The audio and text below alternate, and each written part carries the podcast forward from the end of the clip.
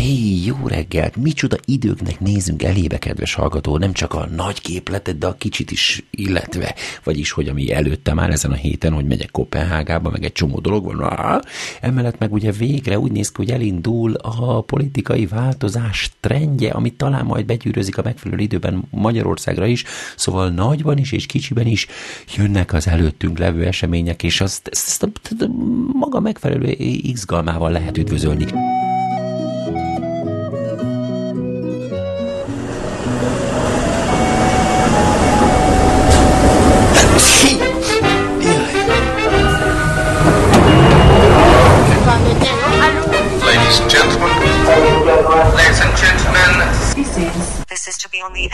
Kezdjük gyerekek, ez itt a Viklandokban Podcast.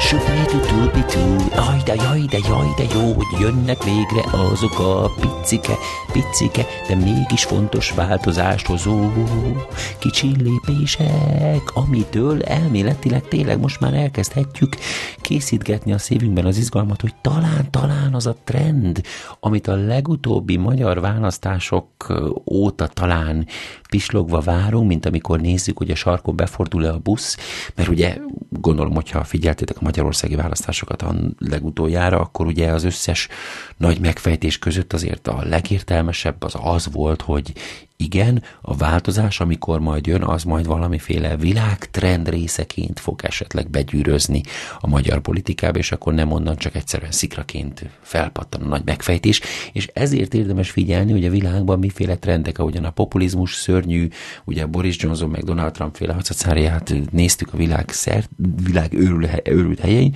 de innentől kezdve persze, hogy fontos azt is nézni, amikor más felé kezd el fújni végre a szél, és úgy néz ki, hogy itt Angliában a rengeteg esemény történt. Ugye mostanság gondolom, hogy azért figyeltétek, hogy nem olyan rég volt, ugye koronázása az új királynak, ami uh, tényleg egy, egy nonsens, egy őrület, hogy, hogy tényleg a megélhetési válság kellős közepén itt most megkoronázzuk, meg hintóban körbehordjuk az öreg bácsit, adófizetők pénzéből, szóval ez, ez egész ostobaság. Emellett meg közben próbálják szigorítgatni a, tüntetésekkel kapcsolatos törvényeket és eszközöket, amiket bevethetnek a rendőrök, mert hát nehogy már az emberek kimerjék fejezni a véleményüket azok után, hogy odaadták az adó pénzüket a kormányzó emberek zsebébe, kincstárba berakták, nehogy már utána bele akarjanak pofázni, sőt, mostanában egyre többször kapcsolódik össze a fejemben a béke és az elnyomás gondolata, vagyis, hogy az összes rabszolgatartó azt akarja, hogy az ő rabszolgái kusba maradjanak, békességben legyenek.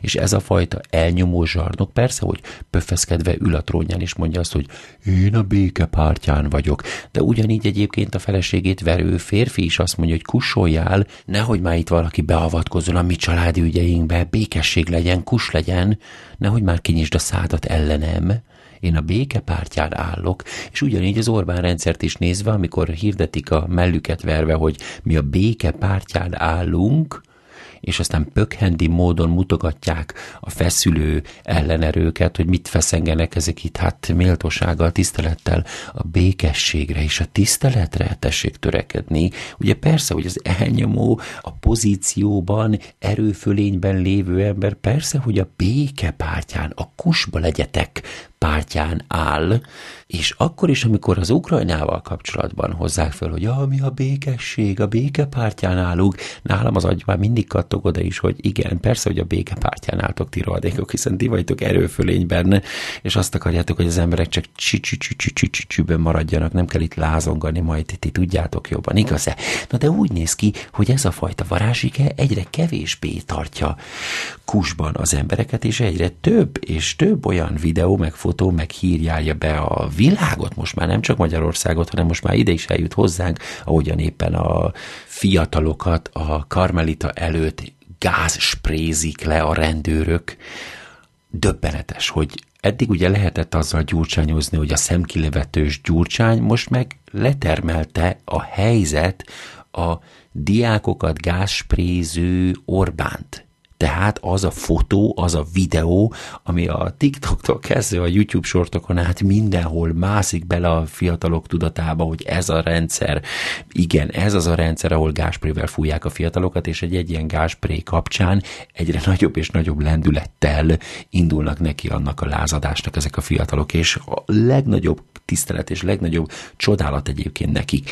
És akkor ide jön számomra az a pozitív hír, hogy talán, ha minden összetevője, mint egy csillagkép szépen összeáll a változásnak, akkor talán közelebb van a változás, mint gondolnánk. Ugyanis itt Angliában nem olyan rég voltak a kerületi választások, ahol ugye meg lehetett tapasztalni első lendületből, hogy akkor miféle eséllyel bír még az itteni 12, 10, 12 éve uralmon lévő konzervatív párt, Na most gyerekek úgy néz ki, hogy úgy kipucolják ezt a bagást, hogy ez hihetetlen. Szóval a, a területi választásokon több mint ezer, tehát a katasztrofális ezer szám fölé mentek veszteségben, tehát 1064 széket veszített a konzervatív párt, melynek ugye a másik oldalán ott vannak a munkáspárt székei, illetve pozíciói, ahol 528 pozíciót nyert a munkáspárt, és a libdemek, vagyis a liberális demokraták pedig 407 pozícióval székkel gazdagodtak, ami azt jelenti, hogy erősödik a az ellenzék legyen az éppen munkáspárt vagy libdem, szerintem a legegészségesebb pont az lenne, ha ők ketten kerülnének koalícióba, és se nem a munkáspárt, se nem csak a liberális demokraták, hanem hanem ezek ketten kormányozhatnának, és az lenne egy igazi érdekes változás, de a lényeg, hogy úgy néz ki, hogy magából, a konzervatív pártból nem kér az ország. Persze nem szabad még ilyenkor elbizakodni, hiszen még mindig tudják úgy csülni, csavarni a dolgokat a konzervatív párt manipulátorai, hogy pisloghatunk mi még érdekes dolgokon, de a lényeg, hogy a trend talán elindul, és talán begyűrözik majd Magyarországra is. Egyébként ugyanezzel a dologgal kapcsolatban, hogy jött tegnap, vagy ma reggel, azt hiszem ma reggel, egy nagyon érdekes Facebookos felvetése az egyik Árnyék Podcast csoport tagjának, amely a következő kérdést tette föl, amit hogyha te is külföldön élő magyar vagy, vagy hogyha külföldre készülsz, akkor lehet, hogy a szívedre veszed ezt a gondolatot. Na figyelj csak! Szilvia tette föl a következő posztot. Sziasztok! Bennem motoszkál már egy ideje egy téma, és kíváncsi vagyok, hogy ti mit gondoltok róla. Van-e még itthon remény a változást akaróknak? Ha aki elengedte az országot, elcuccol és kész? Hm. Bővebben. Az tény, hogy még a kívántorlást amúgy korábban is meg lehetett oldani, az EU tagság ezt nyilvánvalóan megkönnyítette. Ezzel bejött a képbe a gondolat, hogy amúgy lehet máshol is élni, és ezzel el is úszott a magamfajta elégedetlenek reménye. Mert hogy az van, hogy akinek nem tetszik a rendszer, az a lábával fejezi ki. Kiköltözés után meg hát csökken az érdeklődés a magyar belpolitika iránt, esetleg nem is tudja még a szavazást sem megoldani, de alapvetően az van, hogy aki csalódott és mobilis, az hamar lemond az országról, és maga mögött hagyja. Elég sokan és egyre többen tüntetni sem fog, meg semmi. Mivel elmegy az a réteg, akinek a rendszer nem tetszik, itt egyre nehezebb a változás, és ezt látva egyre többen fognak a távozás mellett dönteni, a kör bezárult. Ha úgy tetszik, némi túlzással ezt kaptuk az EU-tól. És akkor most itt vagyok a pessimista gondolataimmal, és nem akarok elmenni, de amikor meglátogatom a bécsi barátaimat, és a határ után konkrétan és képletesen is kisimul a sín, akkor csak elkezd nekem is viszketni a talpam. Nektek mi a meglátásotok a dolgokról, mielőtt én magam is elhiszem, hogy igazam van.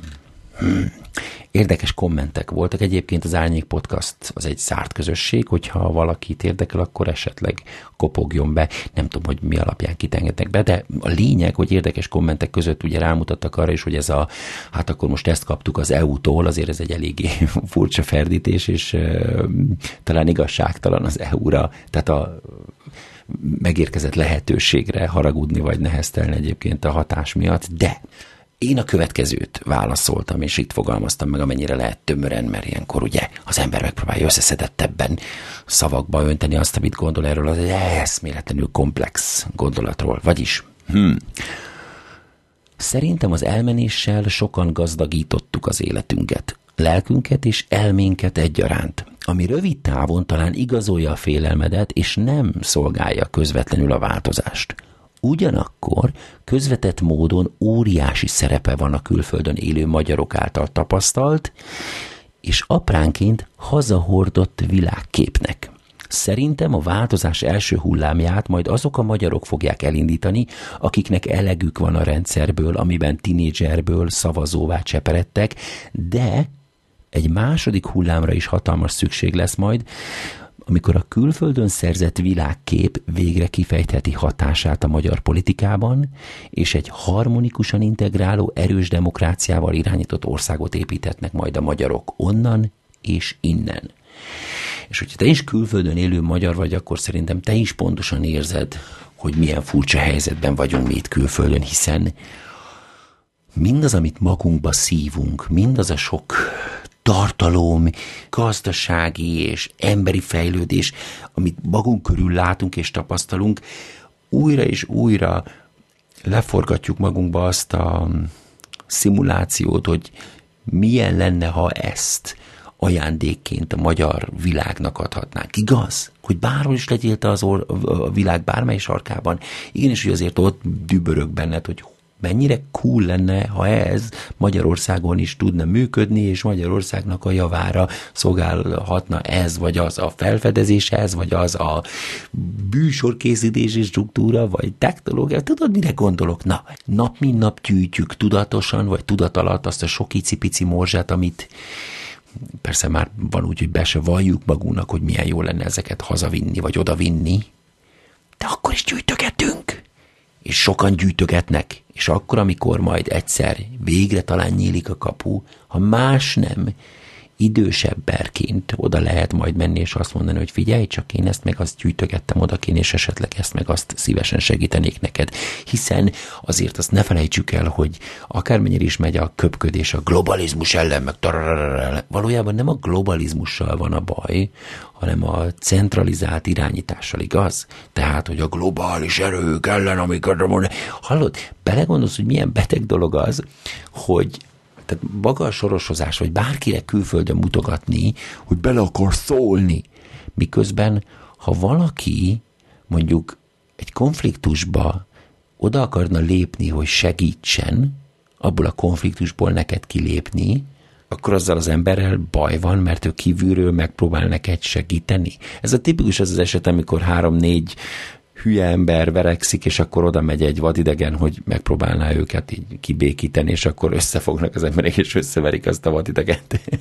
hogy egy kicsit ilyen érzésem van azzal a butasággal szembe, amikor a külső erőkre megy a köpködés, hogy miért próbál beleszólni, miért próbál segíteni bárki is. Szóval talán, ha a külföldön lévő magyar lesz majd az, aki esetleg azt mondaná, hogy figyelj már, hát azért én nem annyira vadidegen vagyok, hogy segítsek már. Hát, tudod mi? Azért él egyébként ilyen élénken bennem ez a sok uh, magyar kapcsolódás, mert ugye voltak itt most az elmúlt pár napban drága baráték Magyarországról, és akkor, amikor Magyarországról vannak itt vendégek, nem tudom, hogy külföldön élő magyarként a hallgató, de vagy magyarországi magyarként, mikor voltál külföldi havernál, megtapasztaltad ezt, de mindesetre ez szerintem az általános mechanizmusa ennek az élménynek, hogy jön Magyarországról a haver, párocska, vagy akármi, és akkor egy kicsit olyan lesz az egész, mint egy randi, amikor mind a ketten így próbálod mutogatni a dolgaidat a másiknak. Na most nem feltétlenül kukiról meg nuniról, hanem úgy így te mit szeretsz, és a másik mit szeret. Nézd csak ez én milyen szar, ó, nézd ez itt milyen szar, és így megy a mutogatása, és akkor ugye ilyenkor persze még inkább előjön az, hogy hát itt azért tizenéve itt élünk, és az itteni kultúrának, az itteni tartalmaknak, az itteni szokásoknak az abszolút megélői vagyunk. Tehát az itteni szokások azok a mi szokásaink, az itteni tartalmak azok a mi tartalmaink, és így tovább is. Szóval, mint amikor egy brandin akarod megosztani a saját világot, kicsi kincseit a másikkal, és ugyanúgy üdvözlöd a másikét, és akkor, amikor ezeket a kis kincsecskéket lerakjátok a képzeletbeli asztalra, akkor így bámuljátok egymásét. És akkor ugyanez a dolog volt az is, hogy itt volt a magyar országi srác, és akkor így rengeteg dolog, amivel itt gazdagodott az életünkbe, újra eszünkbe jutott. Épp ugyanúgy, mint amikor egy randin elmész, és elkezded elmesélni a gyerekkorodat, és rájössz, hogy ha, azért milyen szerencsés voltam, hogy ezt magas csinálhattam, vagy éppen az akkori életed éppen abba a szakaszába lépett, és milyen büszke lehetsz magadra, hogy ilyen vagy olyan munkát csinálsz, ezt vagy azt az eredményt, vagy ezt vagy azt a projektet hajszolod, és és tök fura egyébként ide jön, hogy, hogy milyen érdekes különbség a magyar kommunikáció és az angol kommunikáció között, hogy ugye a, a, a, a mi életünkben, az angol kommunikációban az egy teljesen hétköznapi elfogadott, normális önkifejezés, hogy azt mondod, hogy hú, hát én milyen nagyon büszke vagyok magamra, és a karrieremre, bla bla bla bla bla. És olyan fura volt, hogy, hogy, hogy rajta kaptam magunkat, én is, meg a drága feleségem is, hogy beszélgettünk ugye a jelenlegi helyzetünkről, és hogy hogy szeretünk itt lenni, la, la, la, és akkor ebbe ilyen teljesen természetes szófordulatként jött az be, hogy hú, nagyon büszke vagyok magamra, hogy ezt és ezt és ezt csináltam. Én nálam is ugyanúgy jött, hogy ja, figyelj, nagyon büszke vagyok magamra, hogy ma fölkeltem 6.30-kor, 7-kor elindultam, és 11.30-kor már lezuhanyozva mehettük is neki a pizzázásnak, mert hogy én már le is tudtam a, aznap reggeli maratonfutásomat. Tehát, hogy ez a kifejezés, tehát ez a mondat, hogy büszke vagyok magamra, mert bla bla bla bla bla, vagy ezt és ezt csináltam, és ezért nagyon büszke vagyok magamra. Tehát, hogy ez a büszke vagyok magamra kifejezés, később, hogy így ezen elbeszélgettünk a Melindával, rájöttünk, hogy ez nem igazán része a magyar ember általános beszélgetésének, igaz? Hogy ez olyan fenhéjázó, olyan a nagyképűnek tűnik, és azat is így mosolygunk ezen, hogy vajon a drága vendégeink ezt hogyan élték meg, hogy mi csak ilyen casually, tehát ilyen, ilyen, ilyen hétköznapi egyszerűséggel használjuk a saját dolgainkra azt, hogy milyen büszkék vagyunk magunkra. De tudod mit? Szerintem meg pont ott van az egészséges nyugalom, ahol tudod azt mondani a dolgokra, amikre büszke vagy, hogy ja, büszke vagyok. Tudod, mire vagyok most például büszke? Hogy eljutottunk eddig a percig, és végre mehetünk be a sarokba. De melyik sarokba? Abba a sarokba. Dicsérő sarok, dicsérő sarok, itt minden annyira jó, hogy majdnem beszarok. Ah, milyen jó, hogy itt vagyunk. Hát nem jó, hogy itt vagyunk. Ha valaki teljesen új hallgatóként csöppent ide, és nem tudja, hogy mi az a dicsérő sarok, akkor hát tudd meg, hogy annak a tengerében, amivel mm, sajnos tele van a világunk, hogy mindenki abból csinál műsoranyagot, hogy milyen rossz ez, milyen szar az, milyen, nézzétek már, ez, hogy kit kell, mennyire kell utálni, és bántani, és fikázni, és milyen szar minden, és állandóan hisztizni, és reklamálni kell. Ezzel ellen tétben próbálunk egy olyan kis dimenziót teremteni itt, ahol egyik vagy másik dolgot, vagy tárgyat, vagy ötletet, vagy gondolatot, vagy valamit kiemelek, hogy megdicsérjem, és eszébe juttassam a hallgatónak, hogy hé, ez milyen jó dolog, vagy azért, mert éppen minden nap csináljuk, használjuk, és élvezzük meg mindent, csak éppen már észre se veszük, hogy ez milyen jó dolog, vagy éppen azért, mert az valami vele újdonság. Most például, tudjátok, mit szeretnénk nagyon megdicsérni? Azokat az erős, karakteres és fantasztikusan tiszteletre méltó nőket, akik, akik abszolút hatással vannak a mellettük lévő és, és funkcionáló férfira, és hogy abból a férfiból még jobbat és még többet hoz ki.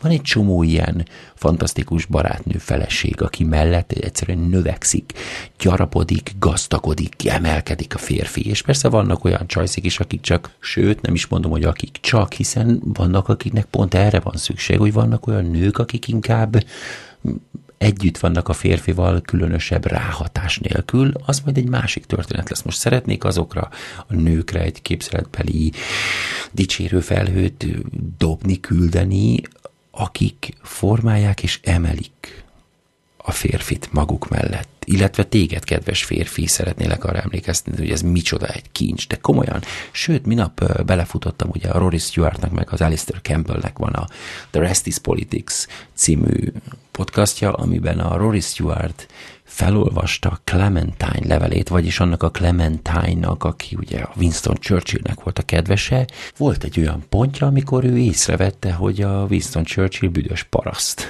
a vele dolgozókkal, és ahogyan erre ő egy levélben reagált és felhívta a figyelmét, hogy hát úgy hallja a kollégáktól, illetve a Churchillnek dolgozóktól, hogy azzal ellentétben, ahogyan ő mindig gondolt rá, hogy a legtöbb ember szeretett a churchill dolgozni, most azt hallja, hogy mindenki teljesen másképp éli meg a vele való együtt töltött időt, és egyáltalán, tehát ahogyan erre finoman, szofisztikáltan, tisztelettel, de mégis karizmatikus erővel reagál a nő, az valahogy olyan mágikus erővel bír, hogy őrület. De komolyan keresetek rá Clementine's Letter to Churchill, csak az utolsó sor figyelj, hogy My darling Winston, I must confess that I have noticed a deterioration in your manner, and you are not so kind as you used to be. Vagy magyarul, drága Winstonom, be kell valljam,